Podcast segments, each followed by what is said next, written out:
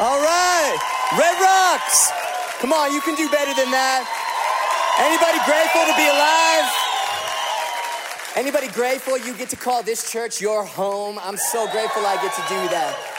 Man, we get front row seats, it seems, every week to see God do amazing things, and we believe He's just getting started. It's the tip of the iceberg, and uh, the best is yet to come. That's what that means for this church and for your life individually. And if you don't believe that for yourself, I'll believe it for you because technically, like, if you know Jesus, you know that you have a seat at the table partying with God in the kingdom of God for the rest of forever. So, even if you're 95 years old, the best is always yet to come when you follow Jesus. Amen. Oh, it's good to see you guys. Hey, let's make some noise and uh, help me say hello to all of our Denver based campuses. Come on, let's go. Our campus in Brussels, Belgium, we love you guys. Everybody at our Austin, Texas location. And both of our God Behind Bars campuses, we love you guys so much. So much, so much. I'm so grateful to be here, guys. I've been praying all week for one thing, and here it is. I've been praying for you that you would, would receive revelation today. And so, how many know there's a difference between revelation and information, right? Information from a sermon will make you smarter, and that's great. That's great. But revelation from heaven makes you more like Jesus. Revelation is when something doesn't just click here, it clicks here as well. And like a seed gets planted deep in your heart and starts to transform you from the inside out, right? Like a spark turning to a wildfire when it happens across like a church like this corporately. I've been praying, God, do what only you can do what only you can do. Something supernatural, amen? So we're gonna pray for that in just a second. Um, really quick, where are my note takers in the room? My note takers? Oh, God doesn't pick favorites, but I do, and it's all of you. And so for you, here's the title of the message Welcome to the Party. Welcome to the party, Red Rocks. And so you can write that down and then you can uh, bow your head with me right now and let's let's just the Bible says just sometimes you just got to ask to receive. And so let's ask. God, we love you so much, so much, Jesus. God, I pray what I've been praying all week that, that like we would not just get smarter from information from a sermon today. But God, that we would receive revelation from heaven today. Jesus, I just believe that you're back from the dead, and because of that, there is now no such thing as a normal Saturday or Sunday at church. And right now, anything is possible. And so, change us today, God. Do not let us leave the same. We love you, and I thank you for a church to call home. And we pray all of this in the powerful name of Jesus Christ. And everybody said, Amen. Amen. All right. Have you, uh, have you noticed, guys, as human beings, we tend to talk about the things that we're passionate about, right? Like you, you talk about what you're currently obsessed with. Okay, so that's why recently I can't stop talking about the Avengers Endgame movie that's coming out on April 26th. Less than two weeks away, guys. Can I get an amen from anybody in church today, right? You, you, you talk about what you love, right? That's why I reference Harry Potter or a Disney movie or the notebook in every sermon, it seems, because you talk about what you're passionate about, right? This is why, like, you never have to wonder, oh, who does CrossFit? Because they'll tell you, right? They will tell you. You never have to wonder, like, oh, who's from Boulder?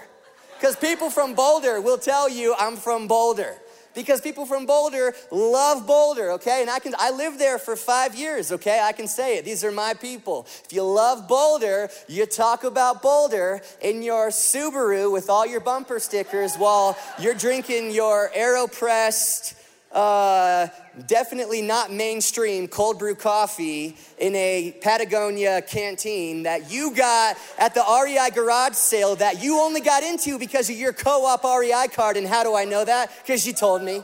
You told me you did, right? You talk about Boulder. Let's see, I can keep going, man. Uh, while working one shift a week at Trader Joe's, only so you can make your own trail mix 25% off. You refuse to drink anything unless it's first been poured into a mason jar. And hike miles into the mountains and set up a slack line between two trees so you can practice balancing while you memorize your playbook for your intramural ultimate frisbee team. Bam, there it is. I'm feeling sassy today, guys. Don't worry, I love Boulder. That's why I'm talking about it right now, okay? That's why, like, because you talk about what you're passionate about. This is why you never have to guess uh, who the new parents are because they talk about it and talk about it and they post picture after picture after picture. Like, like this picture right here, this is my son. I'm only doing this to make a point right now. That's it, but we can leave this up. This is Will. This is my little guy.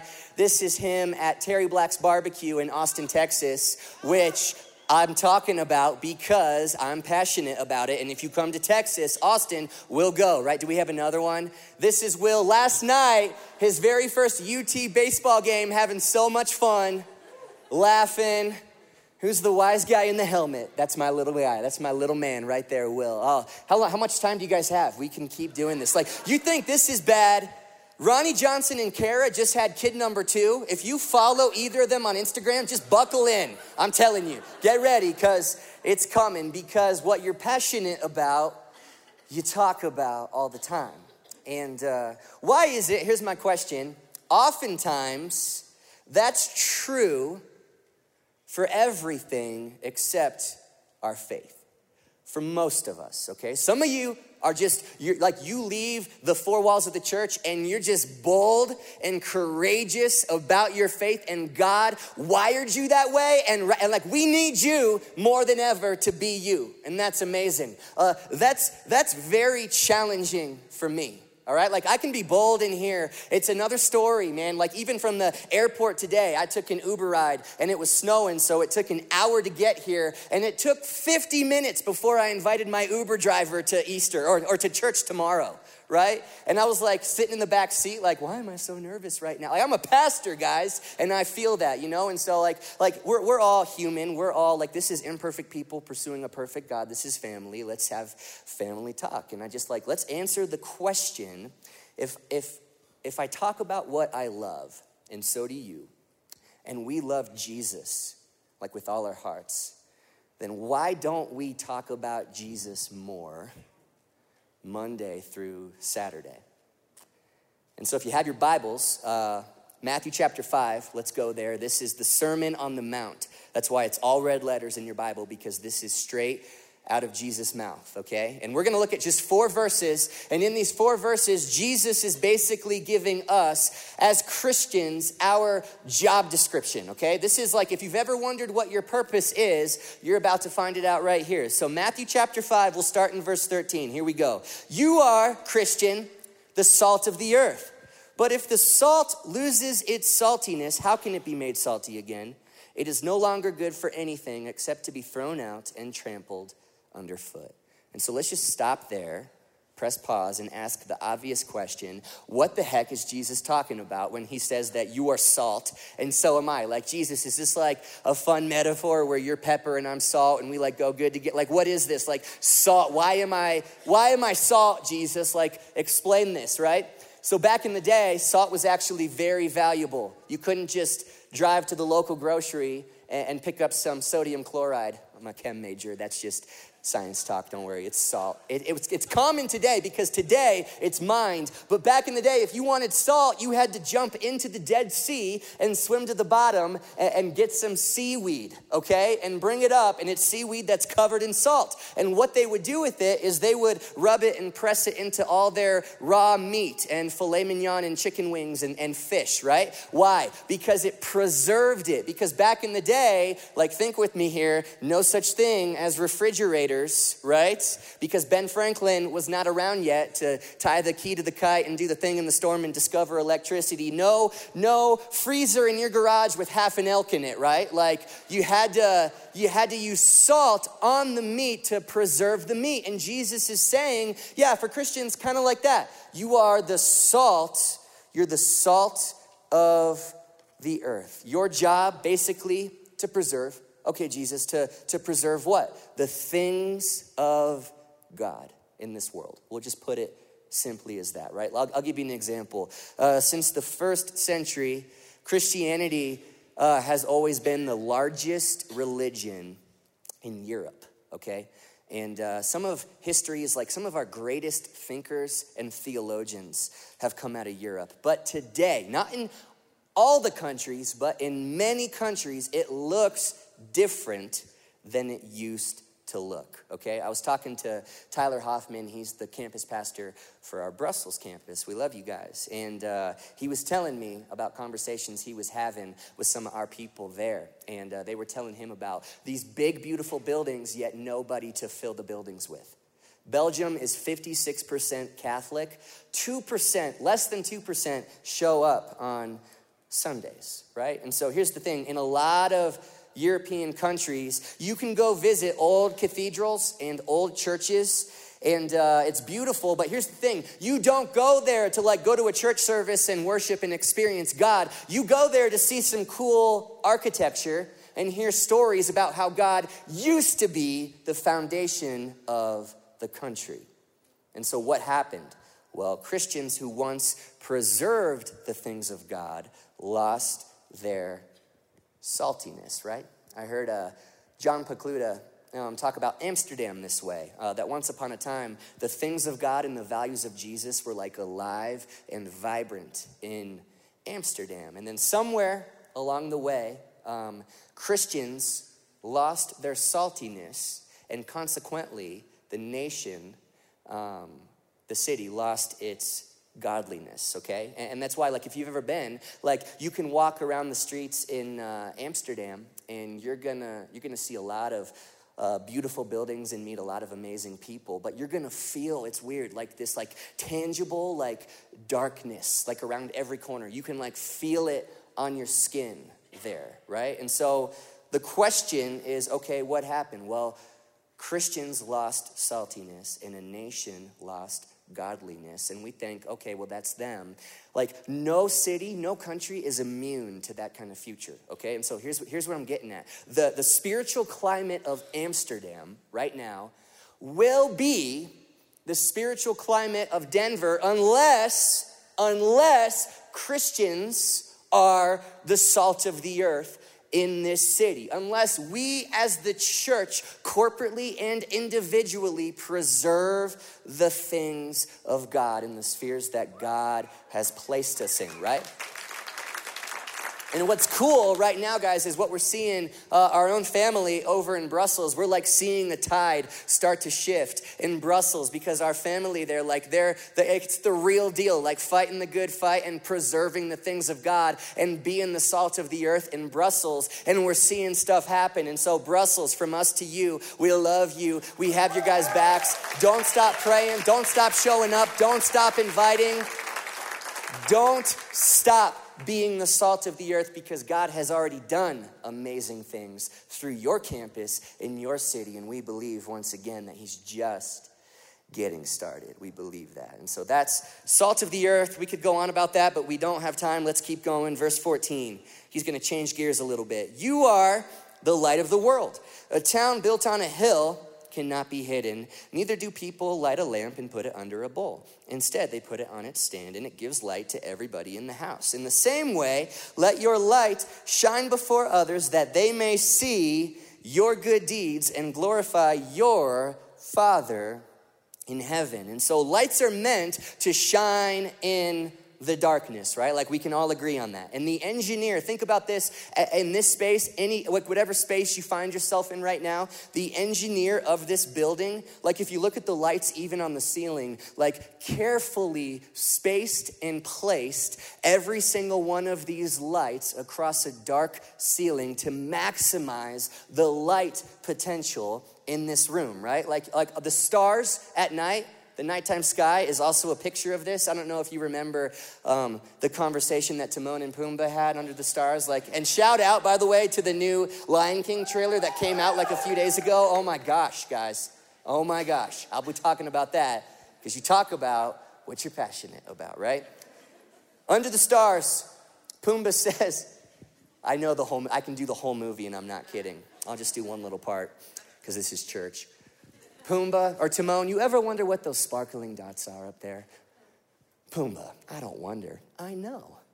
Oh, what are they? They're fireflies. Fireflies that just got stuck up there in that big bluish black thing. Oh, I always thought they were balls of gas burning billions of miles away. Pumbaa, with you, everything's gas, right? We'll stop it right there. You remember that conversation. Here's the thing next time, it might be tonight. I haven't been outside in a few hours, but next time it's a clear night, you go outside at night and you look up, and what you will see is a metaphor for how God, the divine designer, carefully spaces and places his lights across the, uh, uh, a very dark backdrop, okay? So, Acts chapter 17, we don't have time. You go read it this week, and what you're gonna find is that God, uh, like, wired you intrinsically the way that you are with the giftings that you have, placed you geographically where you're at in the time of history that you've been born into. That much thought from Him given to your life. So, let that build, like, meaning for your,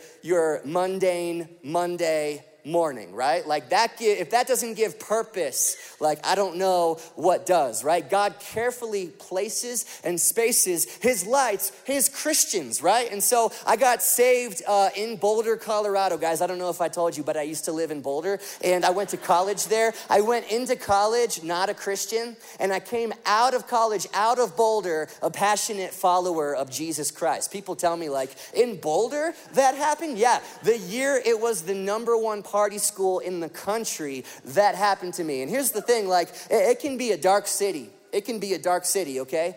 And uh, Sam Ellis is one of my best friends. My wife's name is also Sam. I have a lot of important Sams in my life. But Sam Ellis is the man who led me to Jesus Christ. He, like, when it comes to this verse and being a light that shines, nobody lives it out the way that this man does, okay? And so, in the middle of a dark city, in the middle of a dark campus, God, like, I feel like he looked at, like, his whole, like, squad of lights lights and found the brightest one, and it was Sam, and said, I'm gonna send you to the darkest campus, and little Doug Weckenman's gonna be walking by, and your light, honestly, as a human being, as God in him, your light, Sam, is gonna lead him home to me, and I will, like, I will, that's, I will never be able to repay that never be able to repay that that like he he was my light my junior year of college. You are the salt of the earth. You are the light of the world. Guys, we are, like, think about this God's,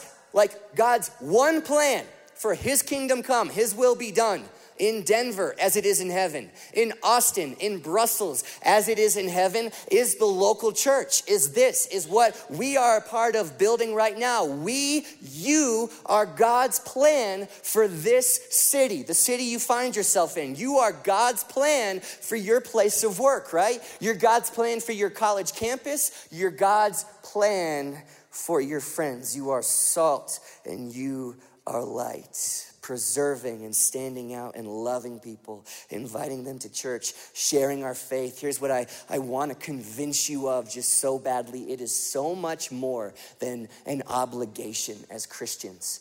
It is the greatest privilege that there will ever be this side of heaven this side of heaven. I'll show you. Luke chapter 14, Jesus is uh, telling a story. He's having dinner with a bunch of Pharisees. And uh, I love that. He, he eats dinner with uh, sinners and tax collectors and Pharisees, right? The, the fastest way to become a Pharisee is to hate a Pharisee. Jesus ate dinner with them and he's about to tell them a story about this, this guy, this like great Gatsby, Gatsby wealthy guy with a huge house who loves to throw parties. And in the parable, Jesus is actually the Gatsby guy, okay? And so here we go. The, the scene is set. This is Luke 14. A certain man was preparing a great banquet and invited many guests. At the time of the banquet, he sent his servant, pay attention to that guy the servant, to tell all those who had been invited, Come, for everything is now ready. Come on in, the food's on the table, the filet mignon fresh off the grill, unlike any filet mignon you've ever had in your entire life, right? Like I've got I've got very fancy people dressed in fancy clothes, carrying around expensive trays full of phenomenal finger food like crab cakes, right? Like Line, does anybody know that movie? It's Wedding Crashers. Not that I've seen it. I've, somebody told me that. Um, the DJ is ready to go. The dance floor is set up like it's time to party. Parties are a culture, like parties are part of heaven's culture. And for proof on that, read the next chapter, Luke 15, or come back for the series that we're gonna do right after Easter. He's saying, okay, we're gonna party and there's plenty of room, more than enough seats at the table for you and every one of your friends, your family members, your coworkers, your classmates, your roommates. And in this parable, you guys, you and I are the servant, the guys who, in my opinion, have the best job in the world. Because if you think about it, the servant, uh, like he's already invited, he already has a seat at the table, right? And so every weekend we show up here and we celebrate the fact that, like, how how how lucky are we that we know where we are going after we die, right? How lucky are, are, are those who are no longer defined by their sin, but rather the one who paid the price for their sin? How, how lucky are we to know what we know and to be invited to what we're invited? Like, how much should that change our postures in the day to day, in the here and now? You know what I'm saying? Like, like, like from the inside, like, like the best job in the world, this guy right here, because he is just simply a sharer of the wealth. And that's what the servant does. He goes and invites. And at first, he gets rejected. Here we go. But they all alike begin to make excuses. The first said, Hey, I've just bought a field and I got to go see it. Please excuse me. I'm grateful for the offer. Kind of busy. Next time. Another said, Hey, I've just bought five yoke of oxen. Can anybody relate to that? I'm just curious. Um, that'd be awesome. And I'm on the way to try them out. So please excuse me. Work is crazy right now. Uh, next time I'll be there, right? Last guy, still another said, I just got married, so I can't come. Best excuse so far. I'll give him that. But this guy still does not understand the implications of this invitation. Church, listen, like the worst thing in the world to be is not a sinner. The worst thing to be is a sinner that doesn't think they need a savior. And that's probably why Jesus is telling this at a dinner party with Pharisees, right? The servant came back and reported this to his master. Then the owner of the house became angry and ordered his servant, Go out quickly into the streets and the alleys of the town and bring the poor, bring the crippled, invite the blind and the lame. He's saying, if they turned you down, then go, go invite somebody who's not gonna make it through the night without a square meal, right? Go invite everybody and anybody, the desperate, the marginalized, the prodigals, and get them in here. Sir, the servant said, what you ordered has been done. I did it. And people are showing up. And like this table that you have set, is like a magic table that no matter how many people show up, it like gets bigger and bigger and bigger to fit more people. Like, is this from like the secret section in the back of Crate and Barrel? Like, where did you get this like where did you get this table? Like it's been done, they're showing up. And then the master told his servant, okay, keep inviting. Go anywhere and every, like you see, like foreshadowing of the Great Commission here. Go to the ends of the earth, go to Austin, to Denver, to Brussels, bring anybody and everybody, the roads of the country lanes, and compel them to come in. So, and here's like the best line so that my house will be what?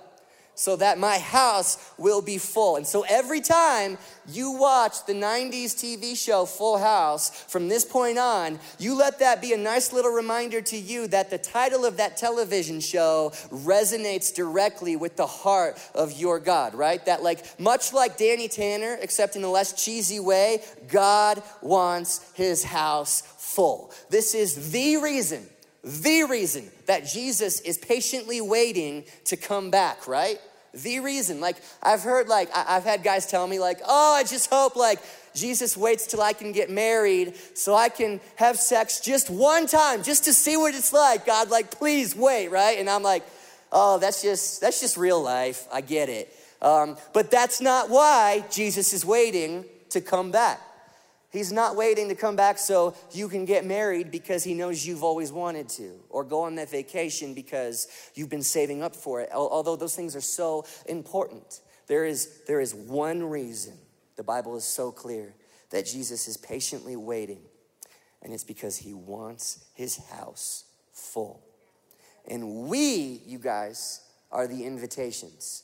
And far more than an obligation, once again, it is the greatest privilege in the world. Greatest privilege. Charles Spurgeon says this You're either a missionary or a mission field. I read that like, oh, and there is no in between. Missionaries are not like the super Christians that we send across the ocean, like to do the real ministry, right? missionary simply just means Christian on mission, which according to Jesus is like, hey, that's your job description, our job description, right? Or else you're, you're salt that is no longer salty, or a light bulb that has been placed under a bowl. You're either a missionary or you need one. And let me just tell you, like, let's just be honest, guys. It's easy to be bold for Jesus, like right now, like from this like stage. It's easy because you guys are nice. It's easy, like, Jesus, I'm being so bold for you, right? Like, it's it's kind of easy to get on a plane and fly across an ocean and be bold for Jesus. It's another thing to walk across the street and be bold for Jesus. It's different when it's your workplace and your gym and your house and your people, right? Like we can be real about that. Like I spent, a, I spent a whole year in 2012 with my friends traveling uh, and doing mission work because we were reading the Bible for ourselves for like the very first time, and we were like, Jesus, it just seems like you're just saying like we're supposed to go into the world and tell people about you. And so one year we just as passionately as we could, that's exactly what we did, and we traveled uh, like to different countries, and we were bold in the name of Jesus, right? And we saw awesome things happen for one year, and then we got home. And then I needed a job, and so I got one at the Mediterranean restaurant in Boulder, Colorado. I used to live in Boulder. I don't know if I if you guys knew that. And here's here's what I've learned, guys. It's this is an amazing country. It's dark here too. Like, and to give you context, like, and this isn't because I'm like a good Christian. You'll just be amazed at some of the situations you find yourself in when you say yes, you know, repeatedly. And uh, I, I've, I've, I've met with witch doctors in Haiti and prayed for slaves and pimps in the red light districts in India and Amsterdam. And like, like what we would call like, oh, that's the darkest, those are the darkest places, man. Um, but what I learned, where you work is also pretty dark. It is, man. And to that, I would say that's why God put you there as a light. I waited tables for one year at the Med, guys. I got home, and for the first six months of that time, I like I walk around on dinner shifts, like, and I'm praying, but I'm complaining while I'm praying, and I'm just like, God, I hate my job. Like, I was just a missionary, God, and now I'm like waiting tables, and I don't like it here. Like, I, I, I'm made for ministry and I'm just killing time, right? Like, earth to God, like, don't you see your servant, God? Like, I hate this job, by the way. And like, for six months, that was my attitude. It's a long story. We don't have time, but, but long story short, six months in, I had one of the most profound wake up calls and lessons learned I've ever had in my walk as a Christian. And it was kind of like, uh, uh, like the Holy Spirit, like slap in the face. Not that the Holy Spirit does that. I just imagine for like myself, like, and, and, and, uh, and kind of like God pressing pause on my life and saying, hey, er, like earth to Doug. Not that God says earth to, like he does that for me, okay, in my fantastical brain. Earth to Doug, like earth to the world traveling missionary. What makes this so different from India? What makes this different from Haiti? Like, like newsflash, you're not just here so that you can bring people their lamb shank on time with a smile. You're here because I thought you were a missionary. You're here because whether you like it or not, right now you are the lead pastor of the Mediterranean restaurant in Boulder, right? You're here because you are my plan for your coworkers. And while you're killing time until ministry, your coworkers are hurting and in need of love, right?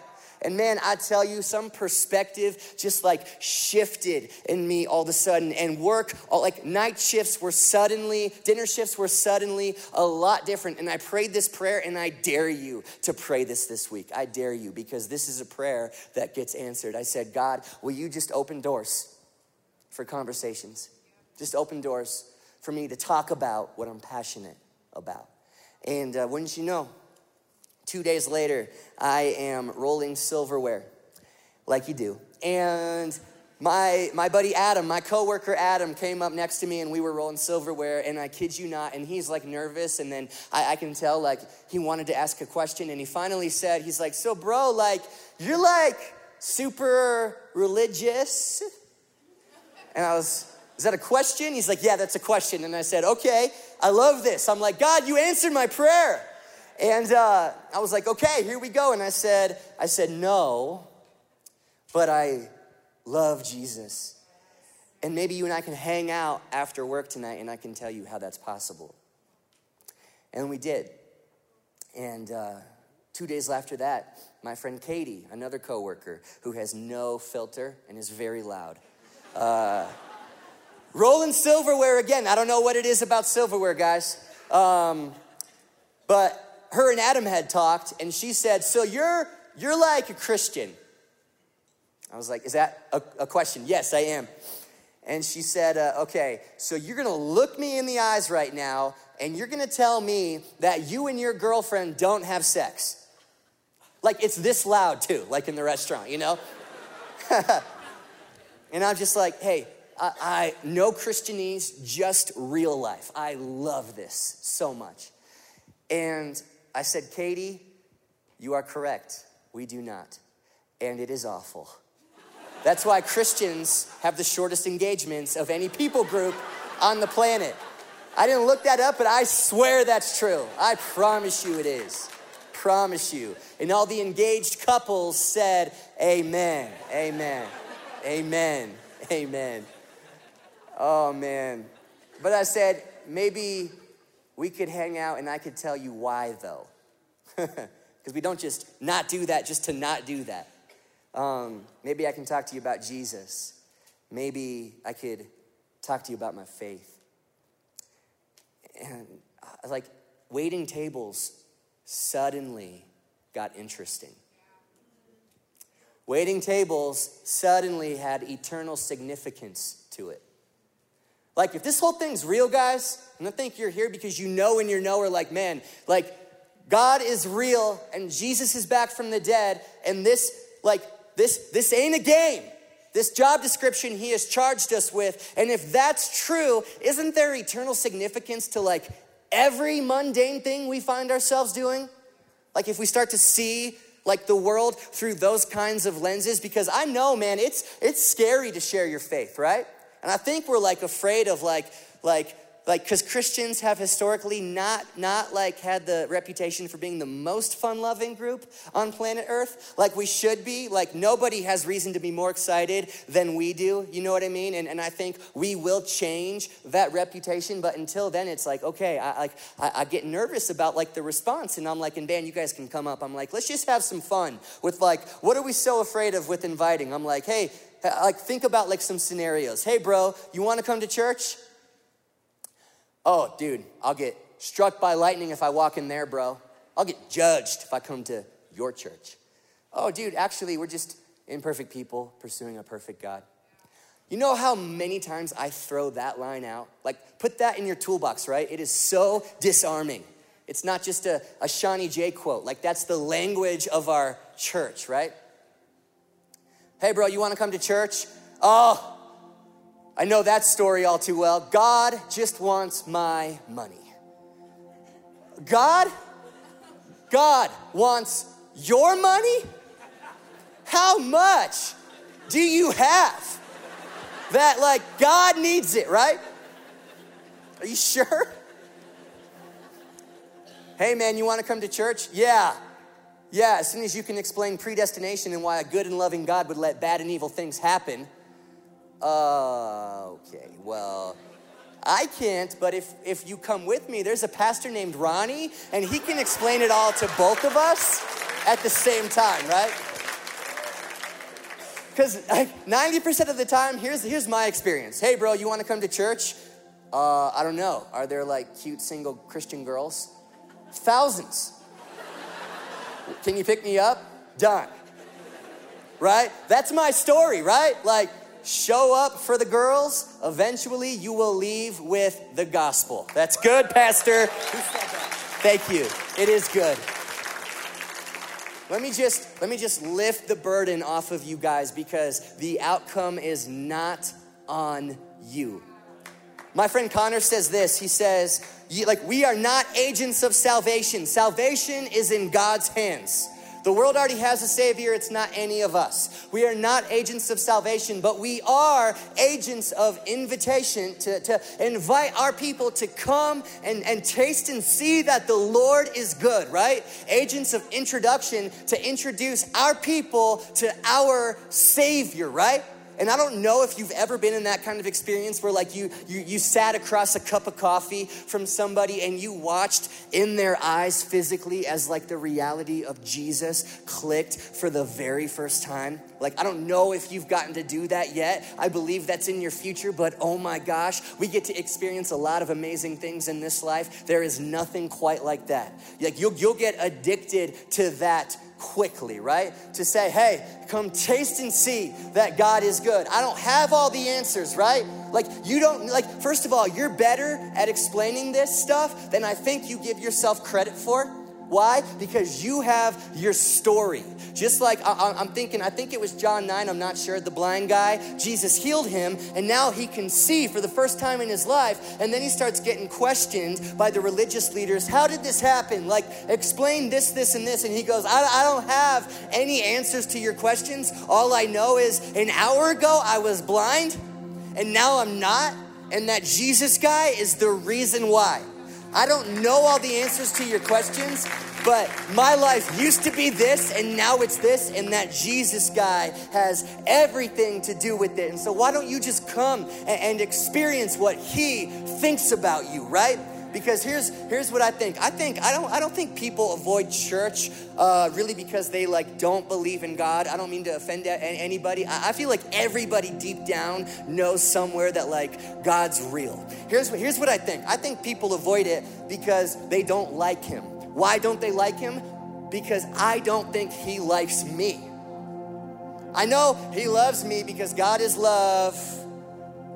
Yada yada yada He's obligated to love me, but there's no way he could like me if he is that in tune with my past, present, and future, right? And the, the, the night that I found out how wrong I was about what I thought God thought about me, oh my gosh, what that felt like. God likes you. Why don't you just come to church and experience, experience what he thinks about you? Experience what he thinks about you. Maybe your place of work is dark. That's why God put a light there. Do you preserve the things of God in your sphere? Like, do you take that personally, like in this city and country? Or not, right? I've been convicted by these questions all week, by the way, in a great way. No condemnation for those who are in Christ Jesus. It's not my opinion, that's reality. Do you shine like a light or do you not? Do the people you work with know you're a Christian? It took six months for me at the med. Do you stand out or do you fit in with the world in every way possible? Like, I, have I'll finish right here. I'm done in two minutes. I've had a, a love hate relationship with this kind of sermon like the Great Commission. Let's invite people, church. Like, I, uh, and here's why because I'm quick to feel shame and I am quick to feel condemnation. And uh, when I'm not doing that well, I'm like, God's mad at me. Um, or I'm afraid, like, my friends might go to hell. I'm like obligated to do this. Like, and, and like, and I have even like sound bites that still haunt me, like that I've heard in the past. Like, Church, like, if you died tomorrow, heaven and hell's real. Do you know where you're going? Like, eternity, smoking or non, right? Like, and like, that's just, it's just reality. That's real. Paul was so urgent in all of his letters in the New Testament. Um, and there is such thing as good fear that motivates you to action. Like the good fear, like the fear that you feel standing on the edge of a cliff is healthy right? Um, but and here's here's the revelation that I can't convince you of. Um, only heaven can give you. And it's this not only will you love and enjoy God more right now, and by the way, He's most glorified when you most enjoy Him. Not only will you enjoy Him more and enjoy people more the way Jesus did, you will be way more effective at this stuff, at the Great Commission. If your motivation, your primary motivation is love and not fear, right? Love and not fear. And so for you, who is it this week? Who is it? Like we got that text invite thing. I'm like, oh man, like even for me, that's like a softball lob, right? I'll send that to like 30 people, and you know what's gonna happen? You know what's going to happen? You'll do that and you'll start getting responses, and the kingdom fire that is alive inside of you, it just might be kind of dull right now, will start to kind of fan into a flame as you step into the reason that you're still on this planet and still have like a breath in your lungs. As you as you do your purpose, oh my gosh, how you will begin to come alive. I promise you. Matthew 28, the last thing Jesus said, the Great Commission, go to the ends of the earth, go into the world and open your mouths and live live this out and share your faith and invite people to the party. And as you do that, in that context, I will be with you and you will experience me like you've never experienced me before, right? Like we stand in worship all the time, like wanting to experience God, like, like that was the Holy Spirit. And it is, guys. And amazing things happen when we lift his name up and glorify him, especially corporately when two or more are gathered. Are you kidding me? But here's the thing if you compliment that and supplement that with the Great Commission this week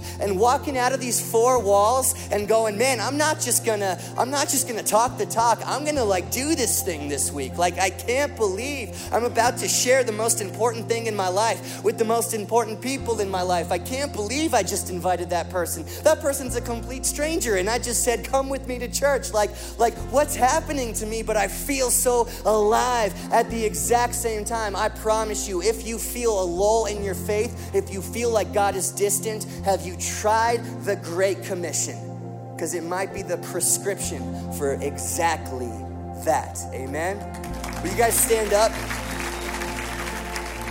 Far more than an obligation, this is the greatest privilege that there is. God wants his house full. You've RSVP'd yes, and you don't just have a plus one, you have a plus infinity. And so this week, church, let's go into our spheres of influence, bold and confident and passionate, and talk about this thing, this God, this person named Jesus that we love so much, and say, Come taste and see, come experience what God thinks about you this Easter at Red Rocks Church. Amen. God, we love you.